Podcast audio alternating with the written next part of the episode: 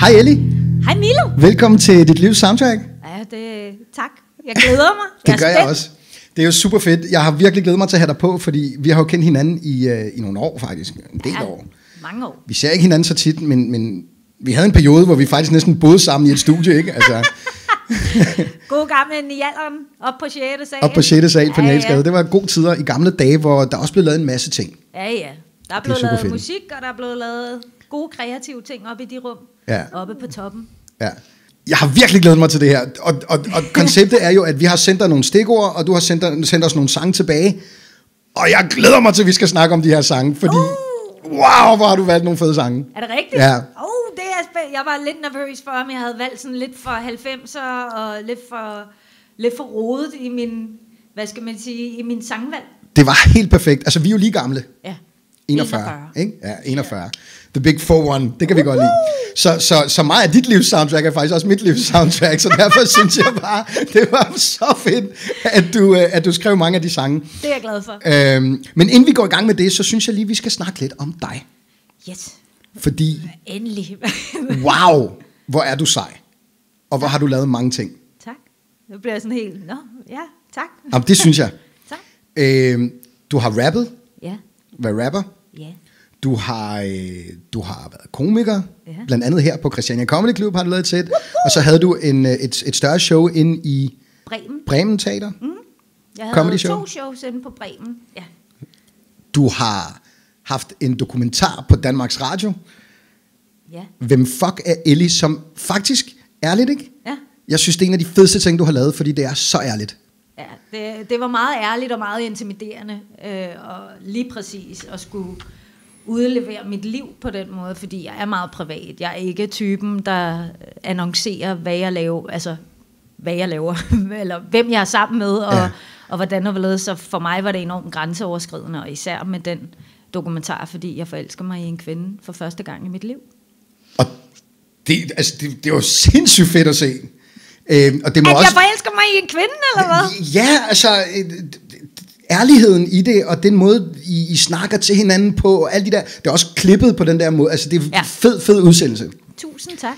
Øhm, du har også lavet Det Slør Stadig, Ja, satireprogram. satireprogram på DR også, Yes. øh, som kørte, som, det var Omar Masuk, der var... Øh, Han var en af bagmændene, ja. øh, og så var der en, der hed øh, Chris, øh, og så havde vi øh, en, der hed Mora, og en, der hed Maj, der stod bag det, mm-hmm. som var nogle af dem, der ligesom var med til at starte det op, og havde en vision om, at man skulle farve de danske tv-flader, så der er der kom lidt flere farver. Og det gjorde der. Det gjorde der, det må man sige. Vi har snart 10 års, eller 10 års jubilæum. Wow, hvilket det er er 10 år siden. Nej, det er 8 år siden. Wow. Ikke? Det, er, det er ret vildt. Vi startede i 2012, og så blev det sendt i 2013. Så, så det var sådan, det var, det var ret intensivt. Det må man Øh, sige.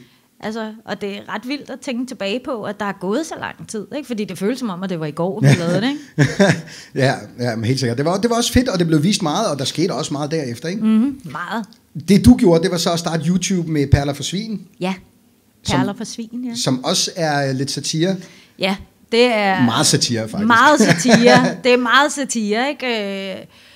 Øh, Og vi kaldte det så for Waller Show. Øh, og det var jo hele det her med at tage pis på både ens egen bagland, men også det danske øh, samfund, øh, og dem, man møder af fordomme. Ja.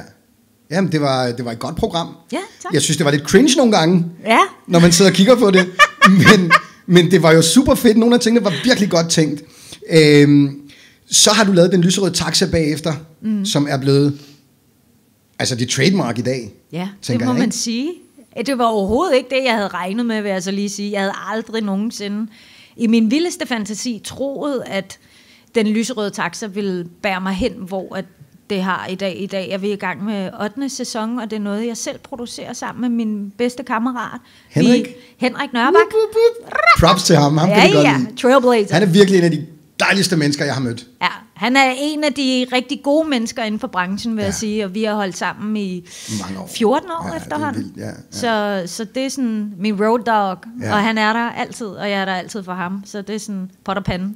Altså til dem, der ikke øh, der lytter med, som ikke ved det, så er Den Lyserøde Taxi en YouTube-kanal, Ja. hvor, du, øh, hvor du er taxachauffør Ja, for nogle, øh, for nogle øh, personligheder. Ja, Både jeg- kendte og ukendte. præcis. Og det er alle typer mennesker, jeg tager med ind og ligesom hører deres historie og hvad de har af fortælling, fordi jeg tror på, at alle mennesker har en historie og har noget, vi alle sammen kan lære af øh, til, altså, og i hvert fald blive klogere på. Ikke? Altså, jeg må indrømme, jeg var meget overrasket, da jeg så det afsnit, du havde med Paludan, for eksempel. Ja, men det er nok det, som de fleste var overrasket Ja, over. ikke, sådan. altså, ikke kun overrasket, jeg var, jeg var glad mm. samtidig, fordi det, det er fedt, at, det, at der kommer nogen og lige giver lidt... Ja, men jeg tror, at der var mange, der forstod den, men der var også en gruppe mennesker, som ikke forstod, at det her var jo... Altså, det var jo... Taget, jeg tog lidt pis på det hele, Ja. og, og folk troede lidt, at, øh, at jeg mente for eksempel, at jeg ikke vidste, hvem ABBA var. Så var de sådan, oh my god, hun ved ikke, hvem ABBA er. Hvor jeg bare var sådan, really? Du er jo the dancing queen, så selvfølgelig ja, ja, ved du, hvem arbejder altså, altså. og, det er jo, og det er jo det, der er ved det, det er, når man laver sådan nogle ting, så må man også bare en gang imellem stå for skud for, at der er nogen, der synes, at man er lidt for meget, eller lidt for lidt, eller hvorfor har du taget ham med ind? Ja. Men for mig var det bare enormt vigtigt, lige præcis med Paludan, at da jeg havde ham inden, at jeg kan sidde sammen med et menneske, som har en helt anden overbevisning, end jeg har, Ja. men blive klogere på, hvorfor er du kommet dertil i dit liv? Ja. Øhm, og det var en af de grunde til, at jeg faktisk inviterede ham ind. Det var for at blive klogere på, hvorfor er du, som du er i dag? For jeg tror ikke på, at nogle mennesker bliver født øh, racister, eller bliver født med øh, et Had. had for andre Ja, ja, ikke. mennesker. Så, så for mig var det bare ret interessant at tale med ham. Jeg har også haft Nye Borgerlige jeg har også haft DF'er ind. Altså, jeg Jeg synes, kunne i hvert fald godt lægge, tænke mig at lægge hans livs soundtrack på et tidspunkt. Ja, men det tror jeg, du vil få rigtig meget ABBA, ABBA. og sikkert Kim Larsen, båd, som jeg... Ja, præcis. Altså. Nok om Paludan. Ja, øh, fordi vi har sindssygt meget, vi skal igennem. Udover at du laver alle de her ting, Ja, så er du også kæmpe øh, frontperson for LGBT. ja. Det Blandt tror andet jeg. på grund af, hvem fuck er Ellie, går jeg ud fra. Ja, Og så har du været ambassadør for Sklerosefonden i rigtig mange år. ja, i rigtig, rigtig mange år har jeg støttet op om dem, fordi jeg selv har sklerose og har haft sklerose, siden jeg var 18. Ja. Så jeg er på mit 23. år nu med MS, øh, og har jo selvfølgelig tænkt, at det var hensigtsmæssigt at bruge min stemme de steder, hvor at det giver mening, og det gør det, når det handler om noget, som jeg selv har så tæt ind på livet. Så Skleroseforeningen er nogen, jeg arbejder meget sammen med, og så har jeg også arbejdet sammen med Mærk, som er et medicinalfirma, mm. hvor jeg har udviklet øh, et program for dem, der hedder MS Talks, mm. hvor at man møder andre med samme diagnose, tale omkring, hvordan man Sejt. kan vende noget negativt til noget positivt. Hvor Og kan det, man se det henne? Det kan man også se på YouTube. YouTube. Vi elsker YouTube. Ja, men YouTube, det er, altså, det er 10 gange bedre end Flow TV eller noget andet, fordi sige. at du kan bare lægge dine ting op og gøre dine ting lige præcis, uden at have for meget filter, ikke? Ja, ja. Jeg, kan, jeg kan også jeg er meget glad for, at vi laver det her på YouTube også. Ja, det synes jeg er en pissefed idé, og jeg synes, det er en kæmpe ære at få lov til at være nummer tre gæst. Nummer tre gæst. Nummer tre! Jeg, jeg har en eller anden øh, formodning om, at når man er ung, og, øh, og får at vide, at man har en sygdom, Ja, eller at man øh, har nogle tanker om, at man ikke skal leve længe, mm. og, og indfinder sig med det, mm. så tror jeg, man begynder at blive rigtig kreativ, og begynder at gøre de ting, som man allermest har lyst til at lave i livet. Og jeg tror måske, det er en af grundene til, at du laver, og har lavet så mange ting. Øh, det virker lidt som om, at du prøver på at opfylde dine drømme, mm. inden at tiden løber ud. det er rigtigt. Det er helt korrekt. Jeg tror på, at... Øh, jeg tror ikke, at man skal sætte sig fast kun på én ting. Hvis du har en drøm, eller hvis du har en lyst til at gøre noget, så synes jeg bare, at man skal gøre det. Ja. Og som Pippi, jeg bruger altid Pippi som... Øh, og hvis der er nogen, der Ja. siger, "Men kan du det? Det tror jeg nok, jeg godt kan. Så kaster jeg mig bare ud af det, eller kaster jeg mig ud i det, fordi ja. jeg tror, man kan, indtil det modsatte er bevis. Jeg er helt enig altså, så, så for mig er der ikke rigtig nogen begrænsninger, og som du også selv sagde, jeg startede som rapper, og bruger jo stadigvæk rigtig meget rap og musik, og det er ligesom fundamentet, og det jeg altid vil være enormt tro over for, det er musikken, fordi det betyder så meget for mig, og musik er grunden til, at jeg lever i dag. Altså, det er sådan, jeg plejer at sige, det er det, der ligesom er, mig, er mit hjertebanken.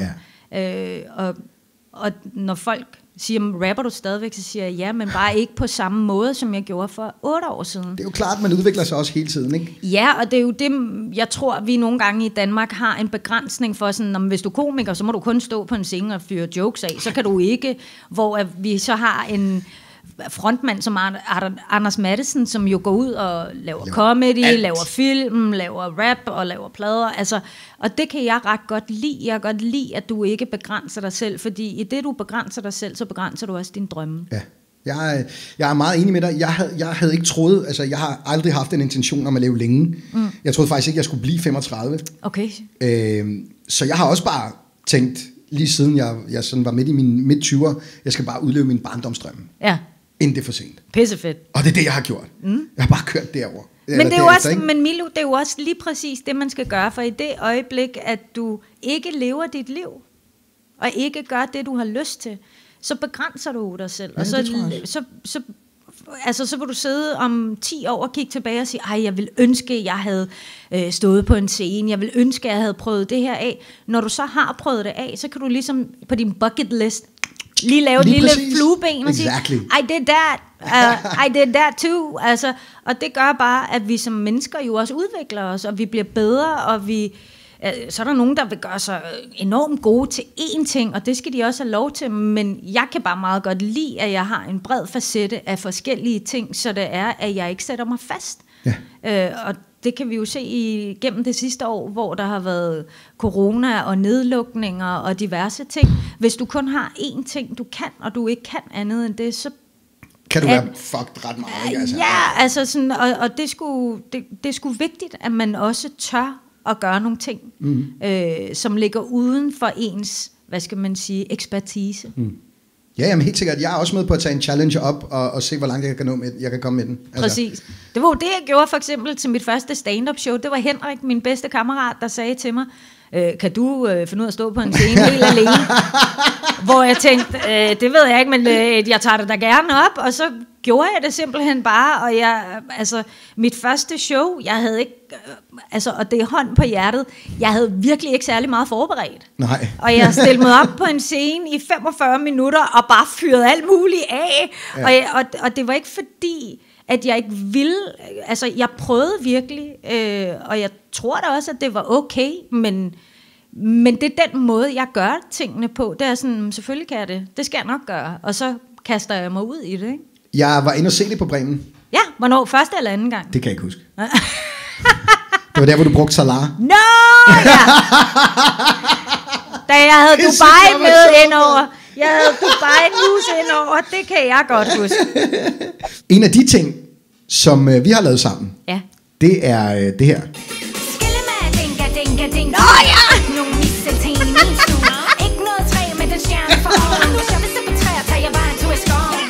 Det er Shufli det sner. Ja, så det er ikke Shufli, det er Shufli. Shuf, altså se lige det sner, ikke? Præcis. Øh, som er en, øh, en øh, julesang. Det var Danmarks første øh, brune julesang, yeah. der kom ud.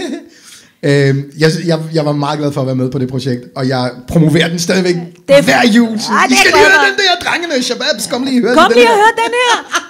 og alle synes, det er sjovt. Ikke? Det er altså, skideskab. Det er pissefedt. Det er også sjovt, fordi at, at man... Øh, jeg tror, at mange af de ting, som du og jeg har lavet, har også brudt nogle fordomme hos folk. Ja, bestemt. Og det, det er en af mine sådan, store ting. Jeg vil gerne bryde fordommen, fordi mm. jeg er træt af, at der er så mange fordomsfulde mennesker rundt omkring. Ja. Øh, blandt andet med Christiania og med udlændingen. Og, men altså, vi er jo bare mennesker alle sammen. Præcis. Og vi skal bare accepteres og respekteres. Og, og omvendt også acceptere og respektere andre. Præcis. Øh, blandt andet derfor synes jeg, det var sejt, du havde Paludan. Med, det er jeg glad for. Lige Tilbage præcis. til Paludan. nej, nej, det var bare lige, det var bare lige sådan en kort ting.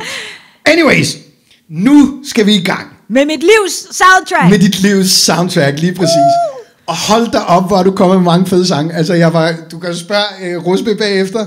Jeg var op og ringe i går. Jeg stod og dansede næsten, og, sådan, og sang alt med på alle sange. Så det, Gud, ej, jeg er helt vildt spændt, for jeg ved jo ikke, hvad du har valgt. Så jeg er sådan lidt, ah, oh, okay. Ja, du har sendt os en masse sange ind, ja. faktisk, øh, på, på, på, på mange af de der stikord. Ja. Øh, så det, jeg har gjort, det er at sætte mig ned, og så har jeg valgt nogen ud. Mm. Og, øh, og den første, jeg har valgt, den første, jeg har valgt, ikke? det øh, handler om hjertesorg. Okay. Og det er det her nummer. You're just too good to Oh shit. Can't take my eyes off of you. You be like heaven to touch. I wanna hold you Det er, øh, det er Lauren Hill, You're Just Too Good To Be True, som er et, øh, et cover af Frankie Vallis Ja. øh, original fra um, way back. way back. Way back. Øh, det er en fantastisk version Ja. af, af det nummer. Men jeg undrede mig, for mig, Ja. at det nummer kærlighed. Ja. For dig var det hjertesorg. Ja. Så jeg tænkte, der må være en historie der. Hvad Ja, det tror jeg. Jeg tror, eller det er der. Øhm, det, det, der er ved det, det er, Lauren Hill for mig er en, en meget, meget vigtig kvindelig artist. Øhm, og jeg el- altså det kan godt være, at det er en glad sang eller en kærlighedssang, men hendes stemme er så melankolsk. Det er det Ja. samme, jeg har med for eksempel Amy Winehouse. Ja. Det er nogen, hvor deres melankol, melankoli i stemmen betyder så vanvittigt meget, når jeg lytter til, til lige præcis det her nummer. Og ja, jeg kan da også høre det på en god dag, men det er faktisk mere, hvis det er, at jeg går rundt og er sådan lidt, mm, og har haft lidt ondt i maven over for eksempel en eks. Og det her nummer er faktisk et nummer, jeg har hørt rigtig meget med Claudia. Åh oh, ja. Ja.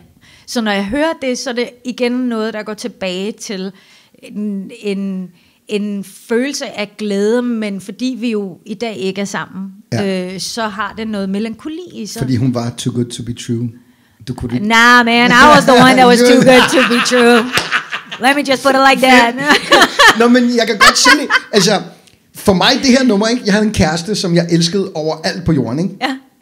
Og hver gang der var noget ventetid, hvis man skulle vente på toget, ja. Eller hvis man, så øh, tog jeg fat i hende, øh, sang den, og så dansede vi. Er det Mens vi rigtigt? sang, ja. Gud, hvor fedt. Så for mig handler det bare om ultimativ kærlighedserklæring. Ja.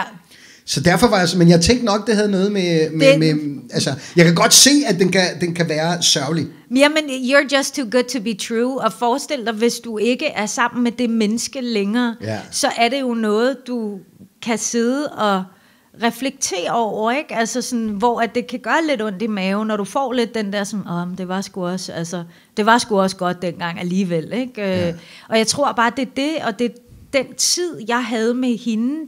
Vi var sammen i knap og nap fire år. Wow. Øh, ja. for, for, altså for dem, der ikke ved, så er Claudia en, øh, en, en pige, som du datede i Miami, Ja, USA. præcis. Hun mens var du boede i Danmark. Hun var, ja, hun var sheriff. Det synes jeg også var mega Hun var altid pakket. Det var kun derfor, jeg var sammen med hende, så jeg følte mig sikker, når jeg gik rundt Fik i du Miami. nogensinde håndjern på? Nej, men altså, der er nogen, der fik jeg håndjern på, så var det, Så det hende. Nej, Sjovt, man, overhovedet ikke, overhovedet ikke. Altså, men, men det er, altså, Lauren Hill var en artist, vi begge to Ja. elskede, Ja. øh, og synes var helt fantastisk. Og jeg tror faktisk også på et tidspunkt, i dokumentaren Hvem fuck er Ellie, der hører vi noget af Lauren Hill. Okay. Øh, og det er, det er meget, det er sådan doo-wop, tror jeg, vi hører. Øh, og det er meget sådan, den stemning, der var derhjemme, sådan, når vi lavede mad og dem så rundt, eller var på stranden og havde vores lille boomblaster med, og bare sad og, ja. eller lå og nød solen. Ikke? Så samtidig med, at det er gode minder, så er det jo også noget, man får lidt ondt i maven over, som jeg fordi siger. det har været altså fire år, det er jo lang tid. Ikke? Kom hun nogensinde til Danmark og besøgte dig? Ja, ja, hun var i Danmark et par gange, men hun brød sig ikke så forfærdeligt meget om Danmark, fordi det var too cold. It's too cold, ja. Og der var ingen palmer, og hun kunne ikke løbe rundt i små... vi har karse. Ja, ja, det var. Hun tog, jeg kan huske, hun kom på et tidspunkt i maj måned. Det var første gang, hun kom til Danmark. Hun gik rundt med en dun, øh, dunjakke. øh, og folk, så var vi nede på Islands Brygge, og folk sad i bikini.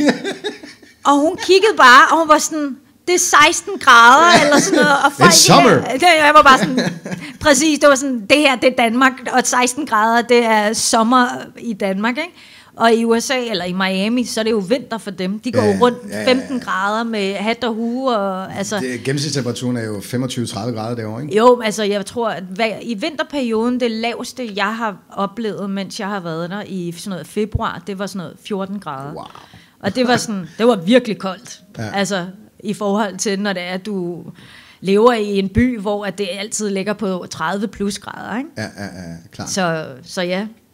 Men, men, så, Men jeg, undskyld, jeg lige det afbryder. Det men du gerne. Du må Lauren Hill, ja, det var godt. øh, men jeg synes jo også, Lauren Hill er en af de mest eminente kvindelige artister. Jeg har jo elsket hende lige siden Sisters Act, altså Halløj klosteret med Whoopi Goldberg, Ja, hvor hun huske, er med. Whoopi! Hvor hun, ja, præcis, hvor hun sidder og spiller.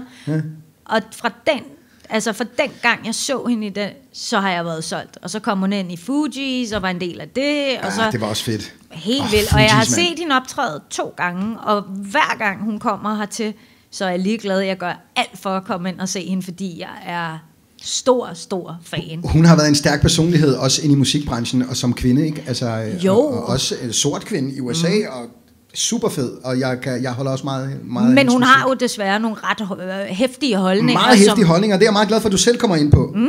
Øh, fordi det har hun, og det, mm. man har hørt mange øh, skræmmende historier omkring øh, hendes, øh, hendes, når, hun, når hun er backstage, og når hun, når hun øh, snakker med folk. Præcis. Øh, det, hun vil ikke det er- se hvide. Hvad for noget? Hun siger, hun vil ikke se hvide, så jeg kan huske på et tidspunkt, der var en af hendes øh, folk fra pladeselskabet, som var taget op til hende på hotellet, som er ligesom hendes mm. repræsentant i Danmark, og hun er dansk, etnisk dansk, og hun vil ikke kigge på hende. Det, det er lidt trist, ikke?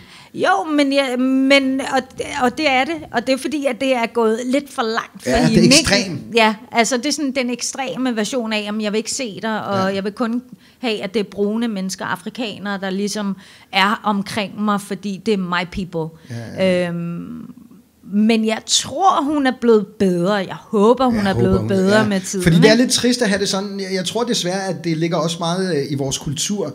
Øh, det der med at, at være mod andre, som de har været mod en selv, desværre. Præcis. Øh, jeg tror, det kommer fra, jeg tror, jeg, uden, uden at overdrive, så tror jeg, det kommer fra alle de der tegnefilm, vi har set som børn, hvor, hvor Walt Disney tegnefilm og sådan noget, hvor lige så snart, at, øh, at øh, det, den, som man har fulgt i, i Cinderella, lige så snart hun bliver prinsesse, så bliver hendes søstre slaverne, ikke? Ja, ja. Altså hele det der, og det, det skal vi stoppe med. Vi skal begynde at, at, at forstå, at vi alle sammen er forskellige, og vi skal kunne være sammen. Ja. Og vi skal ikke tage hævn. Og det er jo ikke lidt den der, hævn, det er lidt den der med, nu har jeg Ja, ja, magten. Ikke? den holder jeg, ikke. Jeg kan jo huske, der var, øh, jeg sad og så noget på YouTube, tilbage til YouTube, og der var en, øh, en afroamerikaner, der sad og holdt noget speech omkring racisme, hvor han på et tidspunkt siger, den værste form for øh, racisme er den sorte mand, der pisker den anden sorte mand.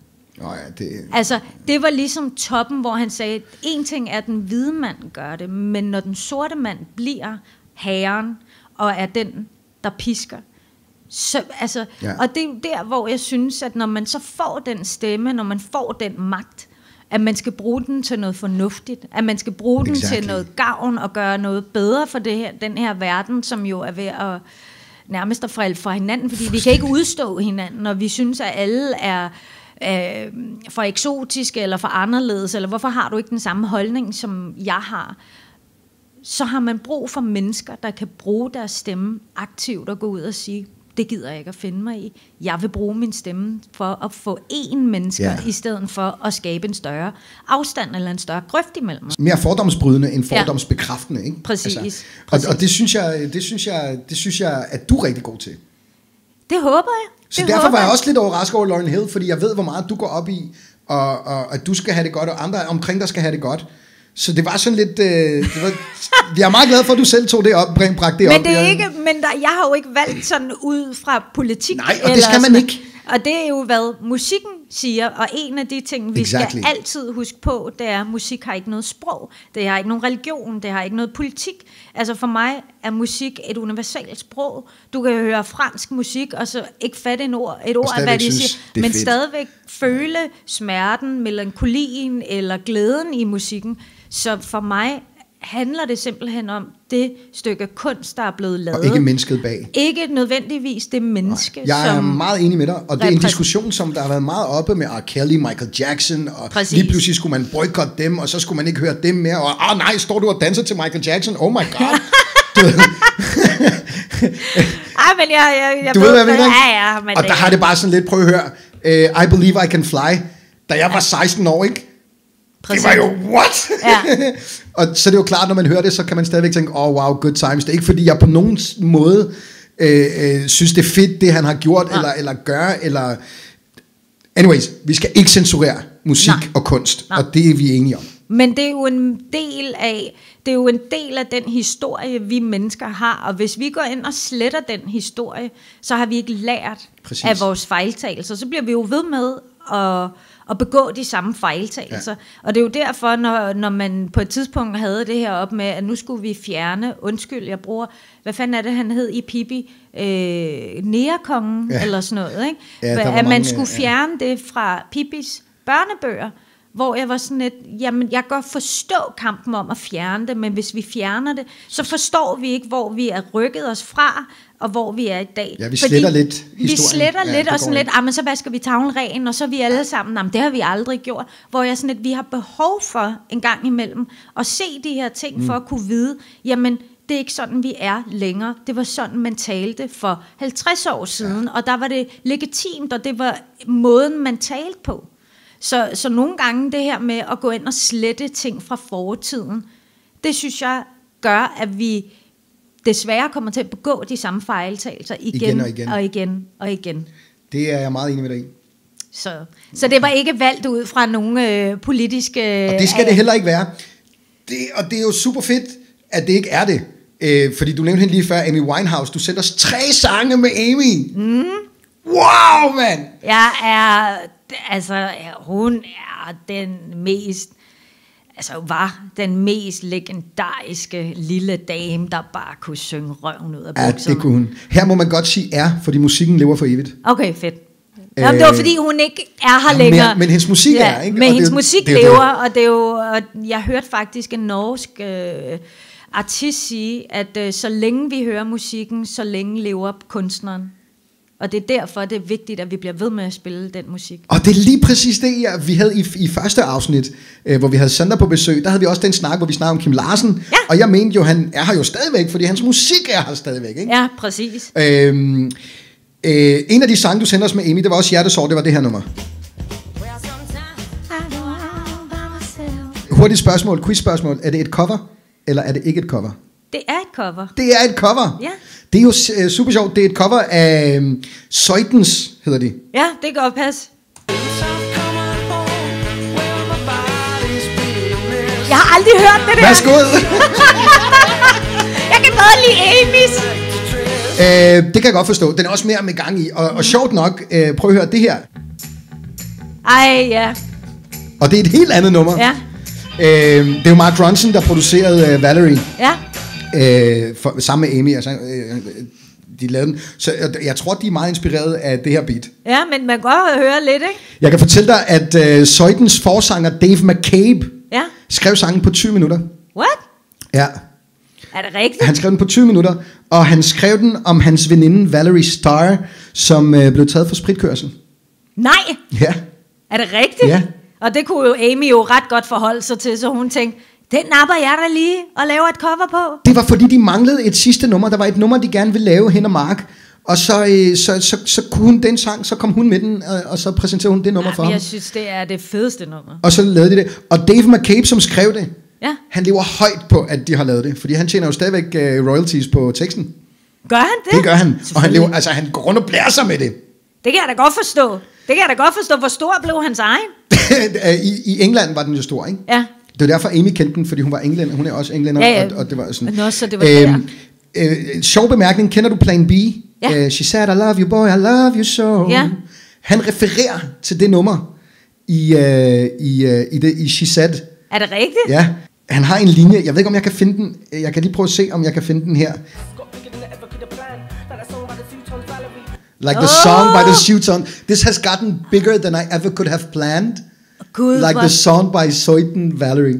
Gud, nice. Ikke sjovt? Nice punchline. Ja, det synes jeg nemlig også. Fedt, Øh, mand. Og, og, og, og, Og hvor er du vild, at du finder så lige præcis det punchline til det nummer. Det er fordi, jeg kan sindssygt mange tekster.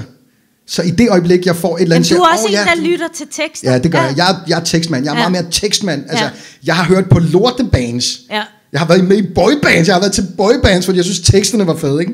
Og det kan jeg godt altså, relatere til.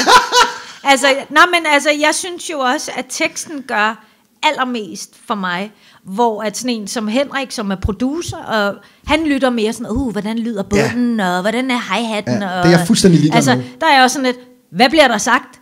Bliver der sagt noget lækkert? Bliver der sagt noget, Præcis. jeg kan forholde mig til? Er det noget, jeg kan altså, bruge til noget? Føl, altså, føler jeg noget, når jeg hører det? Det er, Altså- altså, for mig, jeg har prøvet, jeg har en, øh, jeg har en meget religiøs familie, de katolske, Ja. øh, øh, øh, kristne katolske, og meget religiøse, og, og jeg, da jeg besøgte dem i Libanon øh, for et par år siden med Kian, øh, min søn, øh, der blev de ved med, øh, hvorfor tror du ikke på Gud? Og jeg, er ikke, jeg er jo ikke religiøs, jeg er total, I don't give, Ja. ja, ja, øh, behøver vi ikke komme så I don't give a bill! Ja, lige præcis. Ikke? Øh, og der prøvede jeg så, øh, kom jeg så frem til, at hey, for mig har min bibel været alle de her sangtekster, som jeg, siden jeg var lille, har lyttet til, som har inspireret mig til at gøre det og blive sådan her, og wow, Præcis. det er faktisk et fedt point, han har der. Ikke? Der er meget filosofi i det, Ja. og man lærer rigtig meget, hvis man virkelig lytter til, hvad der bliver sagt. Og så synes jeg altid, det har været ufedt, når folk har, øh, har sunget et eller andet sang, uden at rigtig vide, hvad den betyder. Præcis. Det er, øh, Jeg forstår det jo heller ikke. Jeg synes, det er så mærkeligt, når folk er sådan, hvor jeg siger sådan, åh, hørte du lige, hvad han sagde der, eller hun sagde der, og så er de sådan, nej, hvad sagde det? Hvor jeg sådan, lytter du overhovedet Ja, det det, ikke til teksten? mener du, mand? Hvad fanden danser du så for? Altså, hvad, hvad, hvad- eller hvad, hvad, hvad er det så, du lytter til? Hvor at man hører, eller man oplever, at folk lytter til musik på rigtig mange forskellige måder. sindssygt mange forskellige altså, måder. Og det er jo også en af de ting, man skal jo selvfølgelig være øh, åben for. Men for mig er det sådan, du bliver nødt til at lytte, ellers så står jeg sådan og citerer, han siger, hun siger, bum, bum, bum, bum, bum. sådan, er det ikke en fed punchline? Det er da super, det er lige præcis det. Ja. Og, og det er det, jeg det er det, der sætter sig de der punchline, ligesom i det der, ikke? Åh Ja. oh, ja, jeg kan da huske den der søjden, fordi da jeg slog Valerie op og lavede lidt research på den, det kan man jo på nettet i dag, ikke? Ja, ja. Så lavede jeg lidt research, og så sagde jeg, nå, The Soitens, det er det, de hedder, dem der mm. lavede originalen. Nå, det kan jeg da huske fra den der sang med Plan B, hvor han nævner det. Gud, hvor sjovt. Og så, laver Og så jeg- på den måde kan Ja. du jo... Du, du, ja, det... det- er, det er en god skill at have, vil jeg sige. Det er en pissegod øh, egenskab at, at kunne det.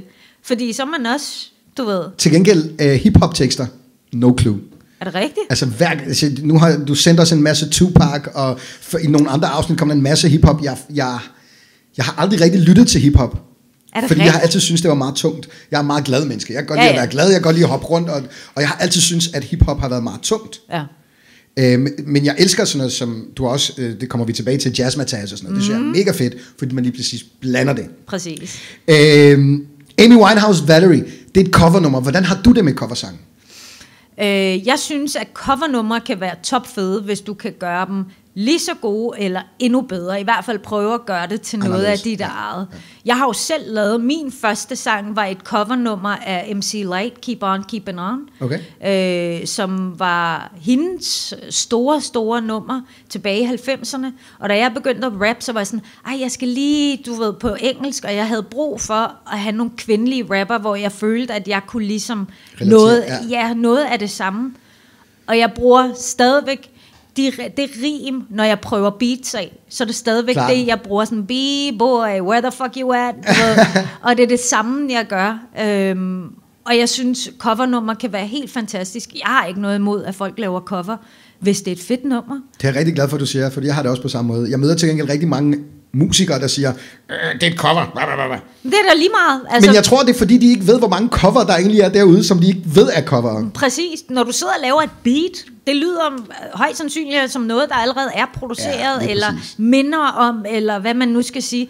Det er jo også nogle gange, så skal man som musiker også huske, at vi skal ikke til at opfinde den dybe tallerken hver eneste gang. Og hvis der er et nummer, man har en, en særlig følelse omkring, hvorfor ikke lave et covernummer, hvis mm. det er, at du kan gøre den lige så god eller endnu bedre. Hvis du trækker nummeret ned, og det bliver sådan noget crap, okay, så kan det godt være, at det, sådan, ah, det var ikke så vellykket, men hvorfor ikke give folk den chance for at prøve? Præcis. Altså, Jeg elsker også coversange. Jeg, jeg, øh, jeg er stor tilhænger af at gå ind og finde coversange af sange, jeg godt kan lide. Men jeg er jo også hiphopper, og som rapper, der bruger man mange Jo. samples. Ja, altså, vi bruger jo meget, Ja, ja, og tager lidt herfra, og chop and screw, og tager lidt her, og, brrr, og du ved, så for mig har det altid været sådan, nå, men altså, det kan jeg ikke. Jeg vil ikke gå ind og tage Kanye-nummer og sådan noget, du ved, og bare begynde at, altså, øh, inden for hiphop er det lidt sværere at lave et Cover, ja. originalt fedt cover, men så tager for eksempel Jay-Z, så tager han noget rock, og så laver han, altså så bruger han det hookline til at være, du ved, omkvædet af chorus, og så rapper han selv ind over og har lavet, altså, be my motherfucking guest. brug det, for det er derfor, musik er der. For Jamen, det tror jeg også. Altså, man skal ikke være nærig med den. Ja, Så vi laver jo vel også musik for at inspirere andre. Ja. Og når folk bliver inspireret, så tænker de, wow, det er fedt, det kan være, jeg kan bruge det til det, og det skal de have lov til. Præcis. Perfekt, vi er enige. Det er godt. Prøv at høre, øh, en anden Amy, Amy Winehouse-sang, du sendte os, det var Back to Black. Mm. Øh, ved du, hvad titlen betyder? Back to Black? Er det ikke... Øh, hvad fanden var det nu? Jeg har jo set hendes dokumentar rimelig mange gange. Nej, jeg kan ikke huske det. Øh, back to Black betyder, at øh, hun går tilbage. Når jeg til hendes eks, ikke? Nej, hun går tilbage til mørket. Øh, til druk og stoffer. Back to her and I go back to Hun refererer til det nummer. Ja. Til det her, øh, øh, til, til, til det her ord med black. Ja. Det refererer hun til i, øh, i Rehab, Ja. når hun siger det her. Yes, I've been black, but when I come back. Yes, Ah. I've been black, but Okay. when I come back. Ja. Så øh, den handler Jeg om har hendes... misforstået hele pladen, ja. Er det ikke rigtigt? Jeg var også sådan helt... Fordi jeg troede også, det var hendes eks, fordi han hed Blake. Ja. Så jeg tænkte, åh, det sgu da sjovt. Og jeg sagde til Rusby, jeg sagde, hey mand, hun snakker om Blake. Og så laver jeg lidt mere research, og nej, det gør hun faktisk ikke. Hun refererer faktisk til, hun Til går tilbage til siden. mør, det mørke. Fedt. Det er et, øh, det er et fantastisk nummer, det der. Ja. Alle Amy's, altså det, hun, hun var... Øh, Jeg elsker jo rehab øh, lige så meget. Altså, det er jo også bare sådan, at alle kan forholde sig til rehab. Men det, det er en true story, Back to Black. Og, og Rehab også. Mm. Fordi hendes far sagde i et interview, at øh, min datter har ikke et alkoholproblem. Præcis. Øh, og, det, og det er jo sjovt. Øh, Gør du det nogle gange, når du skriver sange? Altså øh, tager noget fra dit livs, altså udgangspunkt i dit liv, og, og, og putter det ind i din sange? Ja, meget. Det synes jeg. Jeg har jo et nummer, der hedder Kald mig, hvad du vil, hvor at jeg har taget og taler om mig selv i tredje person, som om, at jeg hater på mig selv. Øhm, Nice. og, ja, hvor at jeg sviner mig selv til. Øh, om, og alt det er bygget op omkring de beskeder, jeg har fået, og de rygter, der har været omkring mig, sådan noget med, jamen, jeg har hørt, hun er stripper, og nej, hun har, og nu leger, det? ja, ja, ja, ja, jeg har hørt de mærkeligste ting, altså især da jeg startede for altså 15 år siden med, med musikken, er du gal, og især fordi jeg var jo en brun pige, der gik ind i det her, og altså... Og, og du har også havde- den der fuck jantelov-stilen. Ja, og jeg var jo ret ligeglad med, at, øh, at jeg var en kvinde, ja. og jeg tænkte ikke, at det var en begrænsning. For- for- Altså, men det var det jo for nogen, fordi at de blev provokeret af, at jeg som en brun kvinde stillede mig op og sagde, jeg er muslim, og jeg rapper, og du ved, gør mine ting på min måde. Og det var jo sådan, jamen, så har hun lud, og så har hun knippet med alle dem her, og så har hun gjort det her, og så ville de jo skrive det, og dengang havde man hjemmesider, så havde jeg en gæstebog. Så for gæstebogen tog jeg alle de her hadekommentarer. Og så begyndte jeg så at sige, okay, så vil jeg lave det nummer, hvor jeg vender mig om, som en, altså jeg skriver den som om, at det er mig, der hader på mig selv. Wow. Og alt det, de siger til mig, siger jeg. Fordi så når det er, de møder mig, de kan ikke sige det, for nu Kan har man, jeg selv sagt, kan man sagt, høre det nummer et sted? Mm. Hvad hedder det, siger du? kald mig, hvad du vil. De snakker alle sammen om Ali Jeg fatter ikke hvorfor De siger hun snart udgiver plade Som der sikkert skuffer Hun burde pakke sin kuffert med det samme fløt Øh, nummeret hedder Jane Doe, og øh, hvis jeg har lyst til at høre det, så kan I gå ind på YouTube. Jane Doe, Ellie Joker featuring The Love. The love. The Love. En ting, jeg lader mærke til ved det, du skrev, ikke? Mm. om du er glad, om du er trist, om du skal til at øh, holde fest, eller om du er rigtig vred, så lytter du til rigtig meget Tupac. Ja. Du lytter til rigtig meget Tupac. Det er, ja, Tupac er den mand, jeg aldrig blev gift med, desværre. Nej, det er ikke det. Men, nu skal man passe på, hvad man ønsker sig derude. Nu skal man, øh, hvad man sender ud i universet. Men det er også en 90'er ting. Det er noget for vores generation, ikke? Ja. Altså, øh, jeg ved, mange af mine venner voksede op med Tupac, men så stod og men- hørte Backstreet Boys og Westlife, så var de til Tupac, ikke? Altså, Ej, men der kan du tale om en mand, der sat med kan levere tekster, der går lige i hjertet. Og det kan gøre dig glad, det kan gøre dig vred, det kan gøre dig øh, op at køre. Det, altså det, det, han er og var en poet, og han vil for evigt leve, og den, det eftermæle, han har øh, efterladt, efterladt er jo vanvittigt. Ja. Altså efter at han stadigvæk, altså han, hvor lang tid siden er det, han er død, ikke? At han er stadigvæk, hører vi hans musik, og stadigvæk Næsten ved 20 år folk, siden. Folk ved godt, hvem han er, ja. du ved, og folk lytter stadigvæk til ham. Han var jo den, der gjorde, du ved, altså, men fuck laver et nummer, der hedder Dog Mansion, og hør og lyt til teksten, hvor han siger, Ja. så sidder han deroppe sammen med uh, Billie Holiday, og altså, du ved, ah, men altså, jeg, jeg er meget, meget glad for Tupac, og det er ret tydeligt. Det er meget, altså det var meget tydeligt for mig, og, og jeg tænkte bare, at vi tager ham bare som en helhed. Ja. For du har blandt andet sendt, øh, sendt os det her nummer. When I was young, me and my mama had beef. Dear Mama. Back Og der ved jeg, at du har et rigtig godt forhold til din mor. ja. Hvor meget har det betydet for dig?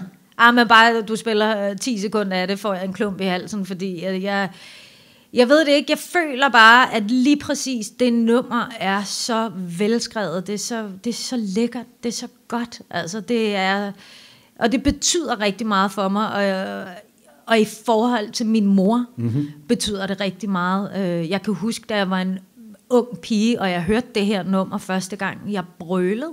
Fordi jeg lytter jo til teksten, ja. og hvad han siger, og altså, at hvor han også undskylder over for hans mor, alt det, han har udsat hende for.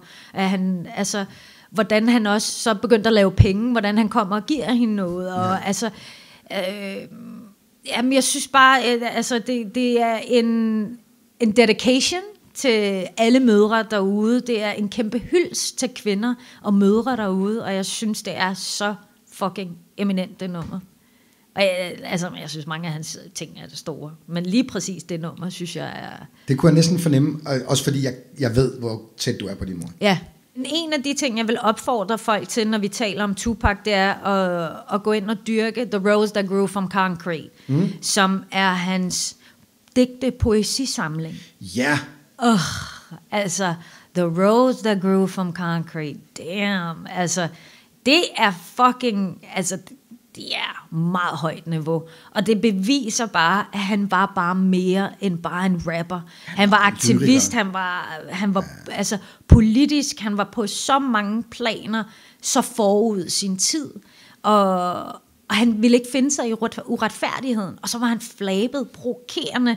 Og det var jo selvfølgelig også en af grundene til, at han jo altid var oppe og bokse med så mange mennesker. Og desværre nok også grunden til, at han jo så bliver slået ihjel under hele den her rivaliserende kamp, de har, eller mm. han har. Ikke? Mm. Øhm, men han er et fantastisk eksempel på, hvordan du ikke bare behøver kun at gøre én ting, men at du faktisk skal bruge din stemme til noget positivt. Og apropos at bruge sin stemme på noget positivt. Øh, da jeg sad og kiggede på de sange, du sendte os, så var der en anden Tupac-sang, sang, du sendte os, som hedder Little Homies. For your attention is a story about my little homies. Straight thuggin', little Yeah. øh, en lille smagsprøve på den. Fordi øh, jeg, jeg, jeg sad og kiggede på det, du har sendt, og så tænkte jeg, hvordan inspirerer han dig i din hverdag? Mm. Og så øh, hørte jeg det her nummer, og så tænkte jeg selvfølgelig, Ja. nu ved jeg jo, vi har jo delt studie sammen, Ja. og jeg ved, at du i dit liv har haft rigtig mange små homies. Yes. I den forstand, at du både har været forbillede for, altså som pædagog, Ja. øh, og arbejdet med musik og pædagogik med nogle, øh, med nogle unge mennesker, som måske ikke havde det lige nemt, og som ikke havde alverdens muligheder. ja, Det synes jeg er mega sejt. tak. Vil du fortælle os lidt om det? Om at arbejde med unge? Ja, ja. Det er selvfølgelig. Øh, jamen, jeg arbejdede jo i 12 år knap og nap, øh, både på Blågårdsplads, Mjølnerparken, Aldersrogade, og så sluttede jeg af på SLG, som er Sjællandsgade. Mm. Øh, det var ligesom de fire områder, jeg har været i. Øh, og der arbejdede jeg simpelthen med unge, udsatte grupper, som jeg vil forsøge at inspirere til at få al deres frustration ud via musik. Altså, jeg arbejder med den form af, at når jeg sidder med de her unge første gang, så siger jeg, okay, det her det er en lille virksomhed. Hvad vil du gerne være? Hvad vil du gerne være? Hvad vil du gerne være? Og så, præcis. så alle havde en hat på. Ja. Så alle havde en funktion. Så havde du producerne, så havde du dem, der gerne ville rappe, så havde du dem, der gerne ville tage billeder, så var der dem, der gerne ville lave musikvideoer. Så alle havde noget at bidrage, ja. bidrage. Så var der en, der skulle være manager, så var der en, der skulle... altså, og det gav dem jo en følelse af, at her, der har jeg et rum, hvor jeg bliver set, jeg bliver hørt, og jeg bliver anerkendt. Og så når de havde lavet et nummer, og det så blev lagt ud på YouTube, eller hvor fanden det nu blev lagt ud, så var det jo som om, at de her unge, de bare blomstrede, og lige pludselig bare var sådan, oh my god, jeg behøver ikke at gå ud og lave lort, eller slå folk ned, eller øh, sidde og ryge joints hele dagen, hvis det, altså, fordi for de her unge mennesker, så var det jo noget, der tog dem ned. Det Ja. var noget, der fik dem til at synge dybere og dybere. Og så fandt de ud af, at musik var et pissefedt redskab at arbejde med. Og jeg nød hver eneste dag, jeg var sammen med de her. Nogle gange kunne jeg sidde med otte unge fyre, der bare skubbede til hinanden, og altså hang i lamper og i gardiner og så videre. Men det var noget af det mest inspirerende, fordi jeg blev inspireret, for jeg hørte deres historie, og så var jeg sådan, oh shit, du ved, er det virkelig sådan, det går ned? Mm-hmm. Og mange af de unge, undskyld, øh, mange af de unge, som jeg mødte og arbejdede med, de er jo også kommet videre og arbejder nogle af dem i dag stadigvæk med, Med det musik. kreative Ja, fedt. fag, og har kunne bruge det, og har ligesom været sådan, det var fucking fedt. Det var fedt at få lov til at snuse til det i de perioder, hvor vi var sammen, og så derefter, så gik de ud og udlevede deres drømme. Og det var jo helt unge drenge på 14-15 år, som i dag jo er altså, nogle fede mennesker, og, og har brugt musikken, musikken aktivt. Ikke? Det er det fedeste at kunne give videre. Ja, og, og, og inspirere så- folk til at være kreative og bruge, Ja. ja. og bruge kreativiteten. Jeg er selv uddannet pædagog, øh, og, og, og har også prøvet en masse af de ting. Men Og nu det- sidder vi her nu på YouTube. Men ved du hvad, jeg synes faktisk, at en ting, jeg synes, der er vigtigt at i talsætte, det er, når man læser en, jeg har jo også læst den på pædagogseminaret på Frøbel, og er det rigtigt? Ja, Okay. Øh, en af de problemer, jeg synes, der var inden for pædagogik, det er, du lærer ikke rigtigt den form for kommunikation med børnene, hvor det var mere sådan, om, så tager vi en teori op med Bourdieu, og så sidder vi lige og putter ham ned i en kasse. Hvor jeg synes, det her med at fuldstændig bryde alle de rammer, og sige, lad os prøve at møde de unge, hvor de er. Hvad interesserer dem? Hvad er det, de går op i? Og lad os prøve at inkorporere det i den pædagogik, vi arbejder med. Jeg er helt enig med dig, en af grundene til, at jeg arbejder som pædagog, er, fordi tingene ikke er sådan. Præcis. Øh, og jeg kan huske, da jeg skulle op og forsvare min bachelor, jeg skrev en bachelor i, øh, i udviklings, eller hvad hedder det, personlighedsudvikling via dramapædagogiske øvelser. Fedt. Øh, og og, og der, der, der, det, jeg skulle forsvare allermest, var, at jeg ikke øh, brugte så meget teori. Ja. Fordi jeg mente ikke, at det var nødvendigt at bruge noget, jeg kunne godt bruge noget dramaturgisk teori Ja. omkring, hvordan man udvikler sig, når man laver rollespil, når man, øh, når man bare, vi som mennesker, hvis vi går rundt derhjemme og prøver på at være nogle andre, end den vi Ja. er. Man lærer sindssygt meget af det, øh, og man lærer at takle nogle situationer ved at have prøvet dem i, i live-form. Ja.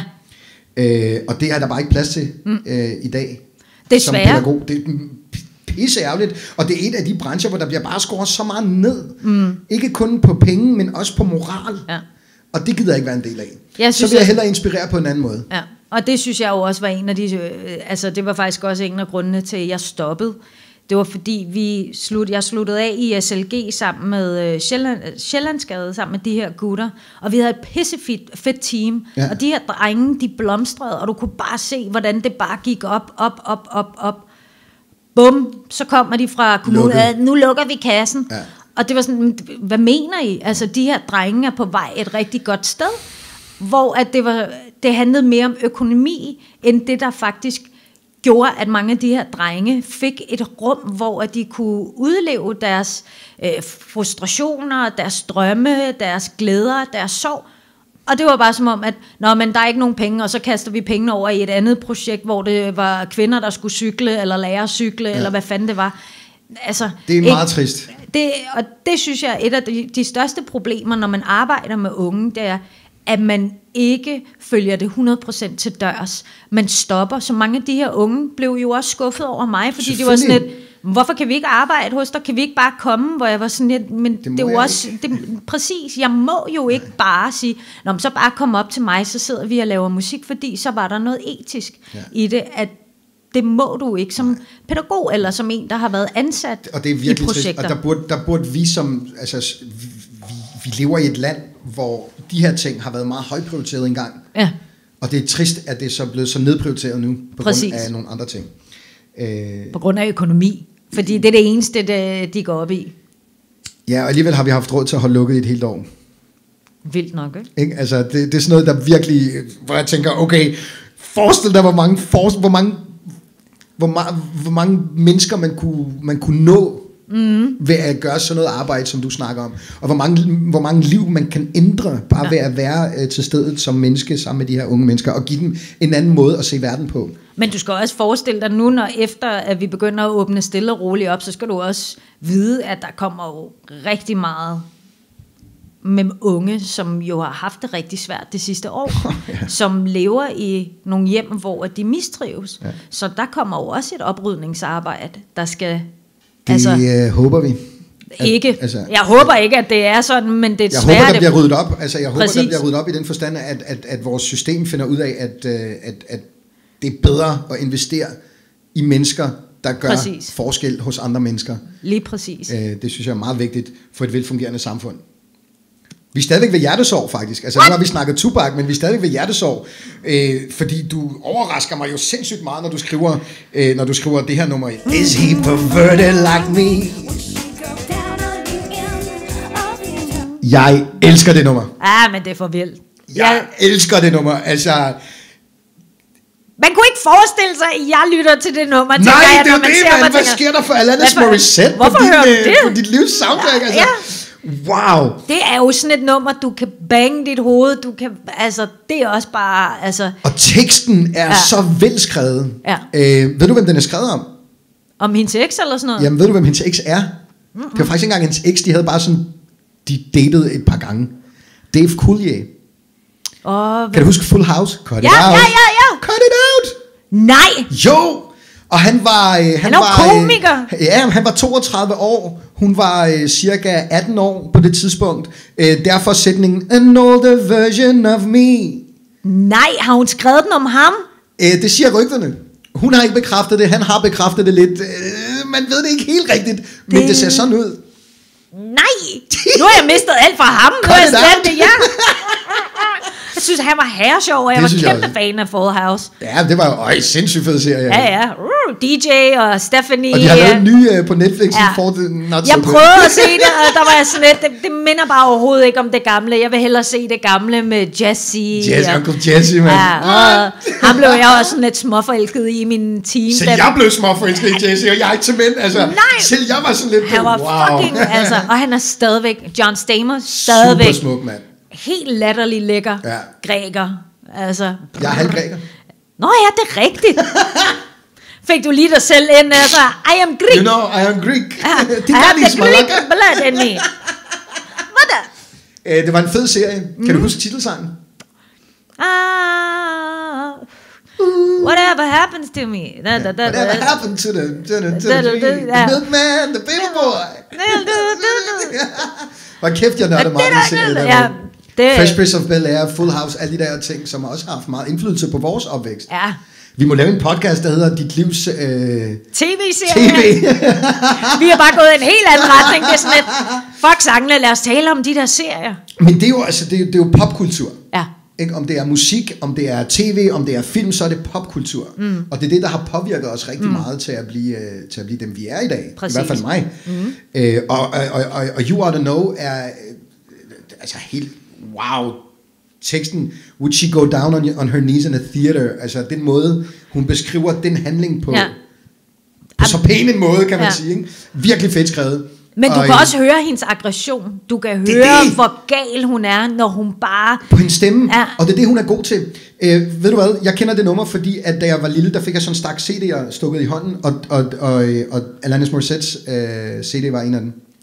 Gud. Og øh, hvis man lod det spille, Ja. så var der et hemmeligt nummer på. Efter 13 minutter af CD'en, kan du huske CD'er? Så, Ja, ja. Øh, så nogle gange, øh, nogle kunstnere, hvis man lod det sidste nummer spille, Det, det, er jo, det er jo det, der Så der sker en med. Lauren Hills You Too Good To Be True. Det kommer jo som noget af det sidste. det er rigtigt. Som man ikke rigtig ved ligger på CD'en, medmindre du bare lader den køre. Øhm, og det nummer, som der var der, apropos det der med, at hendes stemme ligger i, i You Ought to Know, Ja. øh, der ligger den jo hele øh, stemningen, og man kan mærke hendes fred. Øh, det her nummer er helt a cappella, og hedder Would you forgive me, love, if I stay on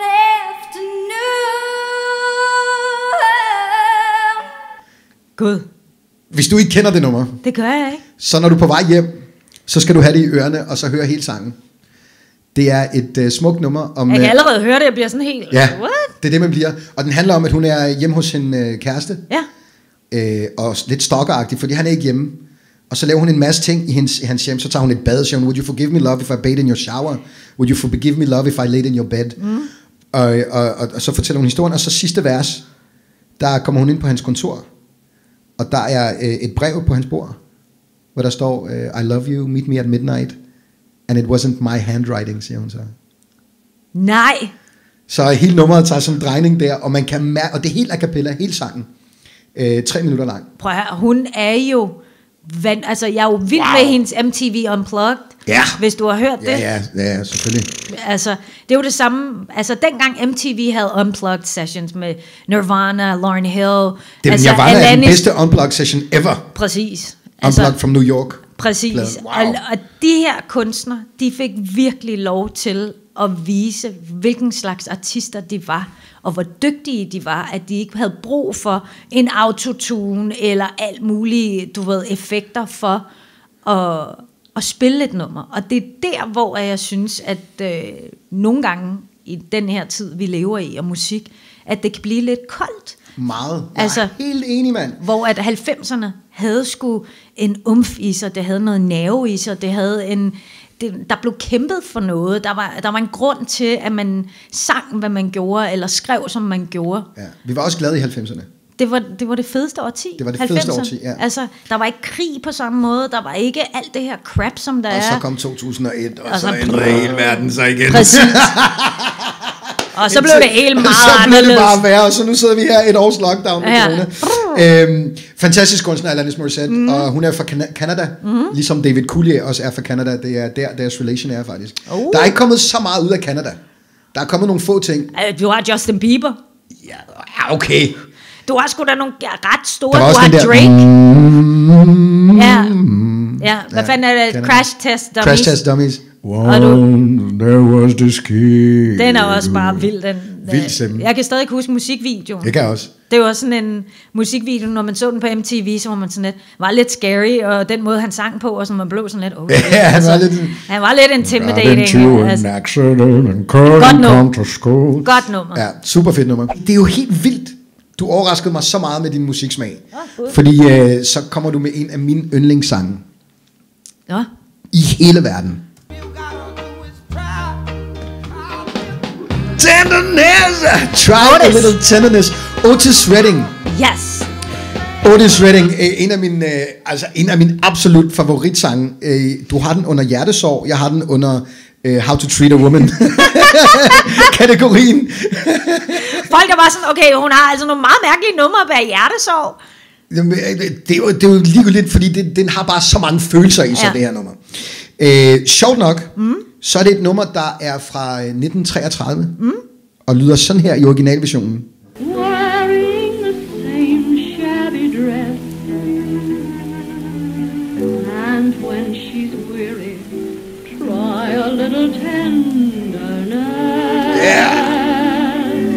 Er det ikke hyggeligt? Gud, hvor er det sjovt.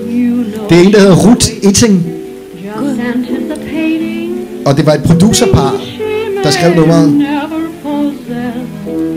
i 1933. Jeg sidder og tænker sådan noget Fred Astaire, hvor uh, sådan nogle gamle film, hvor at de bare danser. Og... Det kan jeg godt forstå. Altså, der er også, uh, Aretha Franklin har også lavet den. Ja. Uh, men hun vinder den. Hun siger, uh, hun snakker om i jeg-form. I may get weary. Ja.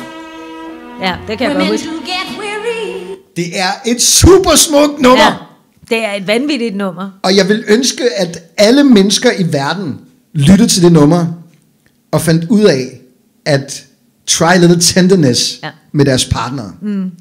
Fordi det synes jeg, vi mangler mm. rigtig meget. Det kommer an på, hvilken partner du har jo. Øh, Men ja. vel også bare mennesker generelt. Mennesker generelt, det var Ja. mere der, jeg ville hen. Ikke? Ja. Bare det der med at være lidt mere tender over for Ja. hinanden. Lidt mere søde, lidt mere Ja. rare. Jeg er enig, enig. Jeg synes, det er, altså, jeg synes, uh, Otis Redding, og, altså lige præcis det nummer, og under hjertesorg for mig, er det, er det igen, jeg har jo en meget mærkelig, hvad skal man sige, jeg bearbejder hjertesorg på en helt anden måde, end kun at høre... Fortæl, hvordan gør du det? Give, give me Nej. some tricks. Jamen, prøv at høre, nej, nej, men jeg vil sige, at hjertesorg Hvis du hører rigtig meget trist musik, så ryger du længere og længere og længere ned. Så nogle gange kan hjertesorg musik jo være rart at høre noget, der er mere opløftende. Ja. Så det er, at du faktisk får noget håb, og at du får noget sådan, okay, men det kunne også være sådan her. Ja. Altså, og det er jo derfor, at nogle af de her numre for mig, kan jo både være hjertesorg, men det kan også være en solskinsdag, hvor jeg bare brager den igennem med. Otis Redding, og bare sådan, Ja. ja, ja! Han har lavet også Altså- altså, der, altså der er mange sange med ham, der Præcis, bare passer altså, til altså- en sommerdag. Præcis, så det er jo det her med, det er jo moodet, du er i, det er det der mindset, du, du befinder dig i, at det lige der kan gøre noget, som gør, at du får bare en smule glæde, en smule, øh, ikke sorg, øh, en smule opløft Ja. i, i din... Øh, Ja, i for at komme din, videre fra det. Ja, fra det- fordi, med. ja, altså, der, fordi der er mange numre, der er dystre, altså, hvor at du kan gå fuldstændig ned i et hul. Mm. Men jeg skruet sammen på en måde, hvor at jeg prøver altid at få mig selv ud af det hul med noget, der kan løfte mig Ja, op. jeg er med på den. Altså, Altså. og Alanis Morissette ligger det samme, samme kategori, men det er jo igen det der empowerment. Ja, ja. Det er den måde, jeg prøver at komme igennem. Det er sådan noget, fuck dig, du ved sådan, "Nå!" altså, og hendes vrede i stemmen er jo øh, noget, enhver kan forholde sig til, hvis man har fået knust sit hjerte, mm. eller har knust et andet menneskes hjerte. Begge, Altså- begge er vigtige at, at Præcis. kunne forholde sig til. Lige præcis, det er, hvis man, det er jo heller aldrig rart at gøre andre onde, altså at gøre andre ondt. Så Og, og, og, og det handler jo, øh, altså en anden ting med I want, You Ought to Know, for lige at komme tilbage til den. ja, Øh, hvordan efterlader vi hinanden til det næste, vi skal? præcis, Det er vigtigt at tænke over og spekulere over. præcis. Hvordan efterlader jeg min kæreste til det næste, hun skal? Fordi der er ikke noget, der varer for evigt. Nej. Det, det er venner, der er ingenting, der varer for evigt. Nej. Og hvis det gør, så er I fucking heldige. Ja. det, altså, One out of a million. Exactly, ikke? Ja. Øh, så, så, så husk at være god ved hinanden, og, og, og have det der med, at din partner, dine venner, de mennesker, du har omkring dig, de skal nogle andre ting, end blot finde sig i dig. Præcis. Så, så vær god og, og tænk over, hvordan man efterlader dem til det næste. Præcis. Det synes jeg er rigtig godt på. Og man behøver heller ikke altid, hvis du spørger mig, at blive uvenner med sin eks. Nej. Altså, og det nå, men du siger nej, men desværre er der jo bare rigtig mange, der er sådan, okay, men jeg skal bare aldrig have noget med ham eller hende Ja, at det gøre. har jeg da også gjort, da ved jeg var sådan, 20 eller "Øh." 18. Altså, kom nu. Nu Nå. er vi jo voksne mennesker, vi skal da Jo, kunne være men det, Altså, men det er der jo bare rigtig mange, der ikke kan, fordi Ja. ja. man ikke kan tilgive. Og det er jo en af de ting, vi mennesker skal arbejde med, det er at blive bedre til at tilgive for måske vores egen fejltagelse, men også for vores partner, som Ja. måske har gjort os ondt. Og hvis vi ikke kan tilgive, at vi hænger os fast og bærer nag, så ender vi jo bare aldrig rigtig med at udvikle. præcis. Altså, du har, os selv. Du har fat i noget rigtigt der. Det er jeg glad for. Jeg kan fortælle dig, at øh, da, jeg, da min søns mor og jeg gik fra hinanden, Ja. øh, vi var meget, jeg var 20, da jeg blev far. Ja, det ved jeg. Ikke? Og, og de første 10 år, efter vi gik fra hinanden, var rigtig hårde. Ja. Altså det var, Det var en kamp. det var en kamp. Mm. Øh, og så skete der noget en dag, som ændrede hele vores forhold. Og, øh, og, og, og, og øh, kort, kort fortalt. Ja. Øh, min søn ringer til mig en søndag øh, øh, eftermiddag og siger til mig, far, jeg er på hospitalet, jeg har ligget her i 12 timer, og min mor og hendes kæreste vil gerne hjem. Kan du ikke komme og være sammen med mig? Så siger jeg, hvad fanden laver du på et hospital i 12 timer, og der er ikke nogen, der har sagt det til mig endnu. Ja. Hans mor havde tændt et sterinlys, mens han lå og sov, og det havde futtet i hans øh, dyne, og øh, Nej. jeg var rasende. Forstår du, hvad jeg mener? Åh, jeg var vred. shit. Og i det øjeblik, mens jeg sad i den taxa på vej ud til, øh, til, øh, til hospitalet, der havde jeg sådan lidt de her 10 år. You cannot do anything to me now. Jeg Nej, har nej. vundet den her. I won the Og jeg kommer battle. ind nu og råber og skriger af dig, fordi jeg er så vred. Ja. Og jeg kom ud på hospitalet, og, øh, og der skete noget med mig, da jeg åbnede døren. Jeg kom ind med et kæmpe smil. Og Nej. sagde, ej, hvor er jeg glad for, at du har det godt, Kian. Vicky, hans mor, det kan ske for selv den bedste. Tag du bare hjem og slap af, jeg bliver her med ham. Bare ring til mig lidt før næste gang. Og de stod alle tre med åben mund, og troede også, at jeg ville komme ind og sparke døren ned. Og, Ja, ja, selvfølgelig. og det ændrede, fordi jeg tilsidsatte mit ego. Ja. Præcis. Og, og, og, og, og fandt ud af, at det måske en, og det var der, hvor jeg fandt ud af, at det var en aha-oplevelse for mig. Hvis jeg håndterer alle de udfordringer, der kommer min vej på den her måde, så får jeg det meget bedre med mig selv og med Præcis. de mennesker omkring mig. Og det, det var bare sådan et skifteøjeblik ja. i mit liv. Men det tror jeg, altså, det tror jeg, der for folk, at, og især hvis man har børn, mm. så bliver man nødt til at tilsidesætte sit eget ego og tænke på, barnet først, 100. og finde ud af, hvordan kan vi to altså, samarbejde omkring det her, fordi at I kommer jo til at være hægtet sammen resten af livet, ja. altså indtil I ikke er her længere. Ja. Så derfor tror jeg bare, at det er enormt vigtigt, at man aldrig glemmer, at vi har noget, vi på et tidspunkt har lavet sammen, mm-hmm. og derfor skal vi også opføre os pænt. Øhm, og det lyder også meget kliché, men på et tidspunkt, så har I jo også elsket hinanden. I har Ja, jo også holdt af hinanden. Og dem, du er sammen med, er du jo sammen med, fordi der er noget, der gør, at du bliver der, og Når du man er elsker. 20, så ved man ikke rigtig, hvad det er, men, Nej, men nej, der men, er noget, jeg forstår. Men, men du er jo sammen med mennesker, fordi du holder af dem, og nogle gange så skal man bare huske tilbage på, når, okay, men der var jo noget, der gjorde, at jeg elskede det her menneske. Og tilgive dem, og så komme videre, fordi din rygsæk, som du går med igennem livet, hvis den bliver proppet med alt det lort, du hele tiden går og slæber med dig, så kommer du aldrig nogen vej. Ingen Altså, steder. så bliver det jo bare tungere og tungere, fyldt med mursten, så, så jeg synes, tilgivelse er noget af det største, vi mennesker kan gøre for os selv, men også for ligesom at have et liv fyldt med, øh, du ved, fremgang. Ja, og man tilgiver også sig selv, og man får det selv bedre af det. Ja. Så det er jo øh, plus plus, altså win-win for everybody, ikke? Præcis. Øh, har du set den, der, nu kom du med den der med rygsækken, har du set den film, der hedder Up in the Air med George Clooney? Nej, men jeg ved godt, hvad det er for en. Se den, der snakker han rigtig meget om det der. Er det rigtigt? Rigtig meget om det der. Om tilgivelse og Om det der med at tømme sin rygsæk. Ja. Uh, you got your bills, you got your problems, you got your house, you got Ja. your work, you got your food, you got your family's problems, you got your friends' problems. Just empty the bag Ja. if you want to walk. Ikke? Altså, øhm, Men det er en øh, pissegod måde at, altså, sindssygt godt, uh, godt formuleret. ja, Ja. enig. Uh, vi skal lige tilbage til den der, uh, og til shredding, fordi jeg fandt også den her version. Ja, ja, Det er Ja, ja. Jay-Z og Kanye West, ja. der har lavet et nummer, der hedder Otis featuring Otis Redding. og, øh, Fedt nummer. Og, et super fedt nummer. Og du har skrevet øh, en masse Kanye også. Mm.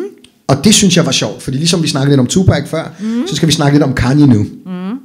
Fordi han har man jo også skrevet under forskellige kategorier. Altså, jeg vil sige, det er den gamle Kanye. Det er ikke den nyere version af Kanye, jeg lytter vanvittigt meget til. American Boy, som han lavede sammen med Estelle, det er sådan et nummer, jeg synes, der er fantastisk, fordi det kan mm. du høre. Og du bliver høj af det, du får, altså, det er bare et fucking velproduceret, godt nummer mm. og fed tekst. Um, Through the Wire, som jeg har skrevet til dig, Øh, den minder mig faktisk om min, øh, min start 20'er, hvor at jeg havde mødt min daværende forlovede, og jeg hørte det her nummer, og jeg så musikvideoen, og jeg blev helt igen blæst om kul af den historie, han havde, og af det, man ligesom kunne opsnappe af, af rygter omkring ham, fordi internettet for 20 år siden er jo slet ikke, hvad det er i dag. Slet ikke. Så, så det, man ligesom kunne indsamle informationer og viden, hvor at han selv havde lavet det her, og det var på baggrund af, at han havde haft den her, det her uheld, og han rapper med, med hvad hedder det, munden, eller kæben fuld ja. af wires. Ja, ja. Øh, og Det kan jeg godt huske det der. Han var blevet skudt i, i, i, igennem munden eller sådan noget, var det ikke det? Nej, jeg mener nok, det var et biluheld, han var ude, ja, biluheld, han var ja, ude det. for. Og, og det gør så, at hele hans kæbe jo fuldstændig... Der sker noget. Ja, jeg kan ikke ja. huske helt præcis, hvad det er, men så får han jo alle de her wires igennem. Og han sidder inde hos Jay-Z, og de bruger ham kun som producer.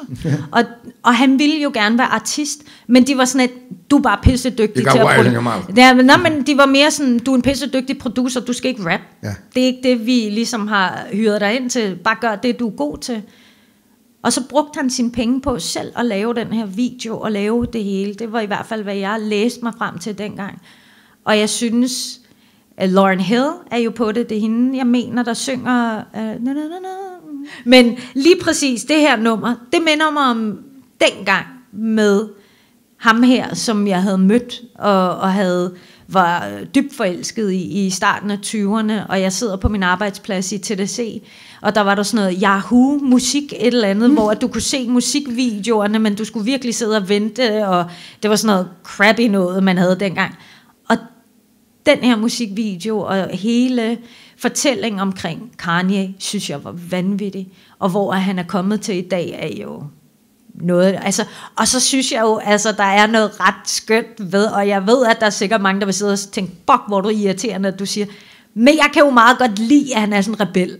Jeg kan jo meget godt lide, at han skynder sig op på scenen og tager, du ved, prisen for Taylor Swift og siger, det var Beyoncé, der skulle have haft den pris. Jeg kan godt Jeg kan lide, godt forstå det.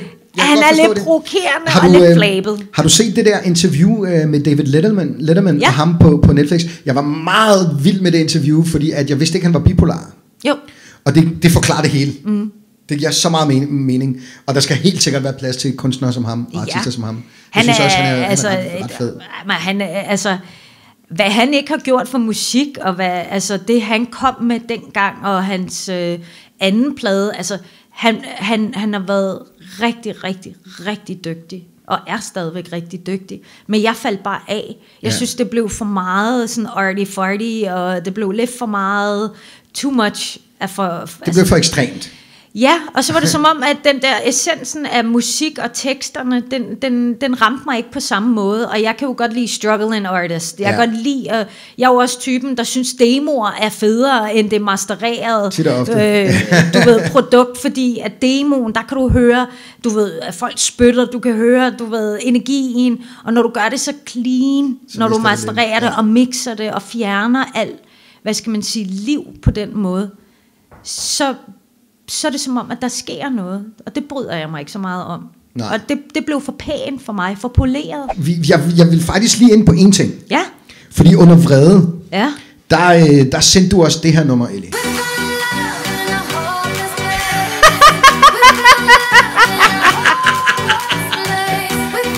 Jeg tror, jeg smidt Og der kunne jeg bare ikke tænke på, øh, på, på Claudia-historien i, i Miami, og om det var noget med det, eller... Øh, Jeg tror, den er ramt forkert. Det er slet ikke, det er ikke en vrede overhovedet. Det er alt andet end vrede. Det er... det er nemlig ikke vrede, men jo, det, jeg tænkte måske forbandt du det med, øh, fordi øh, det nummer kan fortolkes på... på Det er bare sådan, okay, hende der, hun er helt gal på den. Det er bare... Nå, nej, nej, jeg, jeg, jeg, tænkte, jeg tænkte følgende, ikke? for det nummer kan fortolkes som to forskellige ting. We found love in a hopeless, Hopeless place. place. Det kan både fortolkes som, at, øh, at, at du har haft det her forhold Ja. med din baggrund Ja. og et samfundets øh, syn, Ja. og det kan være det, der var the hopeless place. Ej, det, er- det var simpelthen øh, glæden af over alle glæder. Øh, det var første gang, jeg var i Miami. Øh, Det var det nummer, eller hvad? der hørte jeg det nummer, og det spillede overalt. Det var lige meget, hvor du gik ind, ud. Altså, det Ja. var over det hele, og det blev bare sådan en... Øh, altså, bare definition af Miami. Rihanna og det nummer, det var bare, altså, fest og farver, og jeg plejer at kalde Miami Sin City, øh, fordi det bare er stedet, hvor at, øh, det er lidt Kalelia for voksne. Ja, du kan næsten gøre, hvad du har lyst til, Du kan gøre lige, hvad du har lyst til, og du er efter, altså, lidt Og people judger dig ikke så meget. Nej, fordi at det er et samfund, der er så multikulturelt mm-hmm. i Miami, og Ja. især i uh, South Beach, hvor at uh, første gang jeg kommer ind, og jeg er lige stået op og skal ud og have en kop kaffe ude, i, ude på en café, og så siger jeg så, uh, can I have a black cup of coffee? Og så siger hende der, gay. Så siger ¿Qué quieres, señorita? Så, og så var jeg sådan, uh, black coffee, så siger hun, uh, gay, og så siger jeg sådan, americano, så siger hun, "Blablabla." og så fandt jeg ud af, at mange af de mennesker, der bor i Miami, Espanol. Præcis, de taler spansk. Så, øh, og hun talte ikke et ord engelsk, og så var det sådan americano. Ah, okay, Ah, si, si, si, si, og øh, conlentia, eller hvad fanden det nu end var. Altså, og, det, og Miami er bare, altså, det er bare en fed by, og jeg synes, alle skal prøve det på et eller andet tidspunkt, hvis det er, man gerne vil være voksen og vild. Og, Jeg er med på at tage en tur med dig til Miami Ja, jeg dag. kan vise dig de fede steder. Altså, det, jeg tænkte. Homoklubberne, ikke? Vil jeg lige Det jeg under sig. altså, hvis man nogensinde skal på klub og skal prøve noget, så er der noget, der hedder Twist. Det er et af de længst eksisterende homoklubber i Miami. Jeg tror, det er fire etager. Hver etage har sin egen genre, men prøv at høre, det er, jeg har tit haft mine heteroseksuelle venner fra, venner fra Danmark, tager jeg med dig ind. Og de vil ikke gå i byen andre steder, efter de har været der. nej. Fordi de er bare Det- sådan, fuck, hvor er det fedt at være et sted, hvor du bare kan få lov til at bare være den, du har lyst til.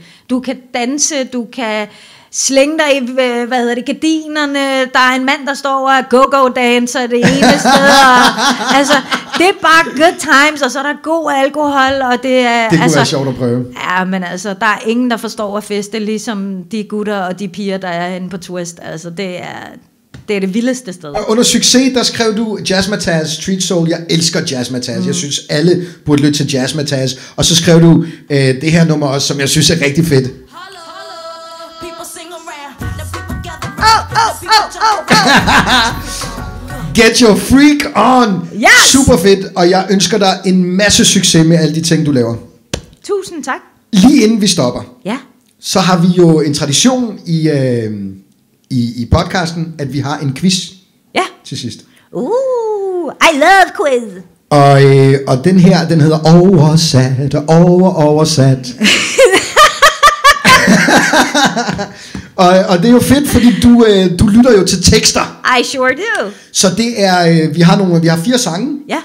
øh, som vi har oversat til dansk. Ja. Og så skal du prøve at gætte, hvad det er for nogle sange. Okay. Øh, det første, vi går med, der skal jeg lige fortælle dig, at øh, Rusbe og jeg har et vedmål. Ja. Rusbe mener, det er alt for svær en quiz. Han vil faktisk gerne fjerne den fra, fra, fra programmet. Jeg synes, det er den fedeste quiz i verden. Oh. Øh, og du lytter til tekster, så jeg glæder mig til Jeg at håber vinde. fandme, jeg kan det. Jeg glæder mig til at vinde det her. Det vil være meget fail, hvis jeg ikke kan noget af det. Kom med det. Så første nummer, det siger, sort, sort, sort og blå. Slå mig, indtil jeg er følelsesløs. Fortæl djævlen, at jeg sagde hey, når du kommer tilbage til, hvor du kommer fra. Sort, sort, sort og blå. Det er fordi, nu når du siger sort, så er det sådan black and yellow, black and yellow. Det er den, der kører op i hovedet. Black and yellow. Black Han siger black, black, black and blue. Slå mig, indtil jeg er følelsesløs. Ej, jeg taber det her vedmål, kan jeg mærke. Jeg kan komme med nogle flere clues, så siger den bagefter. Sur kvinde, dårlig kvinde, det er bare, hvad du er. Ja, du vil smile i mit ansigt, og derefter rive bremserne ud af min bil. jeg taber det her vedmål for sindssygt. Black, black, black. Black, black, black and blue. Beat me till I'm numb. Tell the devil I said, hey, when you get back to where you're from. Hvorfor er det, at... Øh, det, Mad woman, bad woman, that's just what you are. Yeah, you smile at my face and rip the Ah, out of my car. Hvad fanden er det? Gave you all I had, but you tossed it in the trash. You tossed it in the trash. You Jeg kan ikke huske, hvad det er. Det Harry Styles? Det er? Bruno Mars med Bruno Mars jeg har lige tabt vedmålet. Altså, det er så... Ej, mand. Hvor er det ærgerligt, mand. Var det det, der var quizzen? Nej, der, der er flere sange. Nå, okay, jeg troede lige, jeg fik kun Nej, nej, du én kan chance. ikke nå at få points. Okay. Men det var lige det her, han synes var rigtig svært. Okay, jeg tabte den her. Hvad med den her? Verden var i flammer, og ingen kunne redde mig end du. Det er mærkeligt, hvad begær vil få tåbelige mennesker til at gøre. Jeg drømte aldrig, at jeg ville møde nogen som dig, og jeg drømte aldrig, at jeg ville miste nogen som dig. Prøv lige at sige det igen. Verden var i flammer. Kender jeg kunstneren? Det er, altså, du kender sangen, det er jeg ret sikker på. Det er lidt nederen, når I Du kan vælger. bare oversætte med, verden var i flammer. World was in flame. On fire. On fire. Og ingen kunne redde mig end du. Well, no. Nobody could save me but you. Det er mærkeligt, hvad begær vil få tåbelige mennesker til at gøre. Ej, okay, måske er det en meget svær quiz. Nu, får jeg, nu bliver jeg rigtig ked af det, fordi uh, det er- Rosby får ret, og så får vi aldrig lavet oversat. Oh. Jo, jo, jo, jo, jo. Øh, men du skal give nogle flere ledetråd. Ledetråde. Øh, Altså, jeg, det, det, verden var i flammer, og ingen kunne redde mig end du. Det, er- okay, Helena Christensen er med i musikvideoen. Okay, så er det Chris Rea. Chris Isaac. Chris Isaac. The world was on fire, no one could Det- save me but you. Præcis. Okay, okay, okay, det er er, det der- sådan? Okay, okay, okay. Det er altså lidt, så skal man have lidt flere ledetråde, så skal du sige, det er fra 90'erne, det er... Okay, om, det kan vi godt. Vi Så kan, kan du lige- Det her, det er et 90'er nummer fra et rockband. Okay. Og, øh, og, og den starter sådan her. Så tæt, uanset hvor langt. Kunne ikke være mere fra hjertet.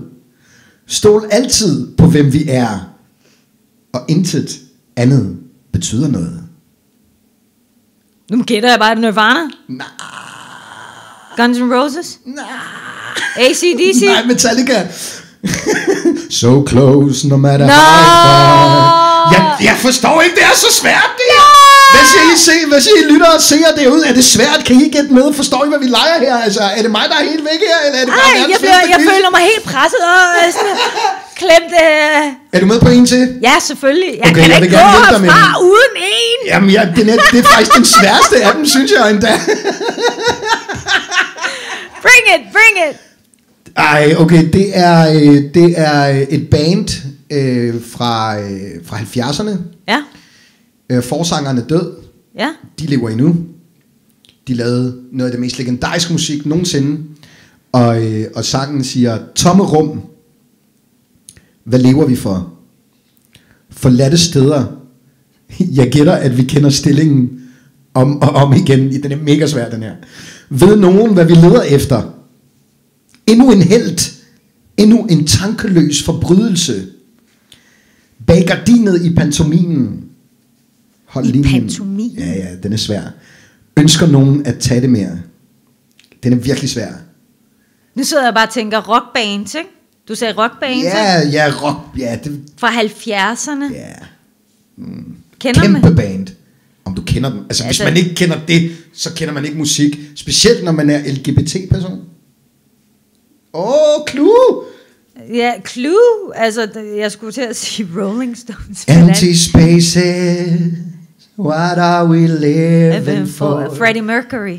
Queen, Queen. Abandoned Places. Ja, ja, ja. Ej, Og det er sangen The Show Must Go On. ej, jeg er helt vildt dårlig over, at jeg ikke Yeah. kender nogen. Og Ellie, The Show Must Go On. Nej, nu går jeg Uanset- hjem og græder. Jeg Nej, det skal du ikke. Fucking jeg kan godt dig en rigtig nem en, så. Ja. Øhm, øh, nu skal jeg lige tænke hurtigt. Øhm, The wheels on the bus go round and round. Hjulene på bussen går rundt. rundt. rundt, rundt. Den kender jeg. du lukker dine øjne og efterlader mig nøgen ved din side. Er det Aerosmith? Nej, det er et dansk band. Du lukker dine øjne og efterlader mig nøgen ved din Ah, side. Sabier. You close your eyes. Den kunne jeg finde ud af. Leave me naked. Hey! Så får du den med. Woo! Så skal du heller ikke gå hjem og græde. Nej, så bliver jeg en glad person, og så er det fredag. Det er fredag, det er weekend. Og som uh, Freddie Mercury sagde det så smukt, the show must go on. Ellie, hvad har du ild i? Hvad laver du for tiden? Hvad skal, hvad skal vi være opmærksom på? Hvad skal lytterne vide? Lytterne og folk derude, de skal altid være forberedt, for der kommer altid alt muligt. Men lige nu er jeg instruktør på en dokumentarserie, der har premiere den 2. maj. Yes, øh, og den har jeg arbejdet på i knap og nap et år nu, mm. øh, sammen med nogle andre mennesker selvfølgelig. Jeg er ikke alene, vi er øh, to forskellige hold, som har slået os sammen, og det bliver kæmpe, kæmpe stort. Og det er en pissefed dokumentar. Hvor bliver det vist? På DR3. På DR3, og hvad Øh, hedder den det? Anden, Hvad kommer det til at hedde? det må jeg ikke sige. Det må du ikke sige nu. Ikke endnu. Jeg må ikke sige det, men jeg kan fortælle jer, det har premiere den 2. maj, og jeg håber, I, alle, at I vil ikke kunne undgå det. Nej. Fordi det er en vild, vild, vild fortælling, og det er første gang i Danmarks historie, vi kommer til at få et indblik ind i den her verden. Jeg glæder mig rigtig meget, og jeg håber, at vi får en indblik i den verden, i den varme stol. Yeah! Det er jeg sikker på, at personen skal nok komme herind. Det tænkte jeg nok. Ellen, tusind tak, fordi du gad at være med. Jeg Tak, glæder mig jeg så meget til at se dig igen en anden gang. Tak fordi jeg må. Selvfølgelig. Det her, det var mit livs soundtrack. Det var dit livs soundtrack. Tak for i dag. ja, selv tak. Det var super fedt. Fedt, mand. Bare ryk det der nu. Woo!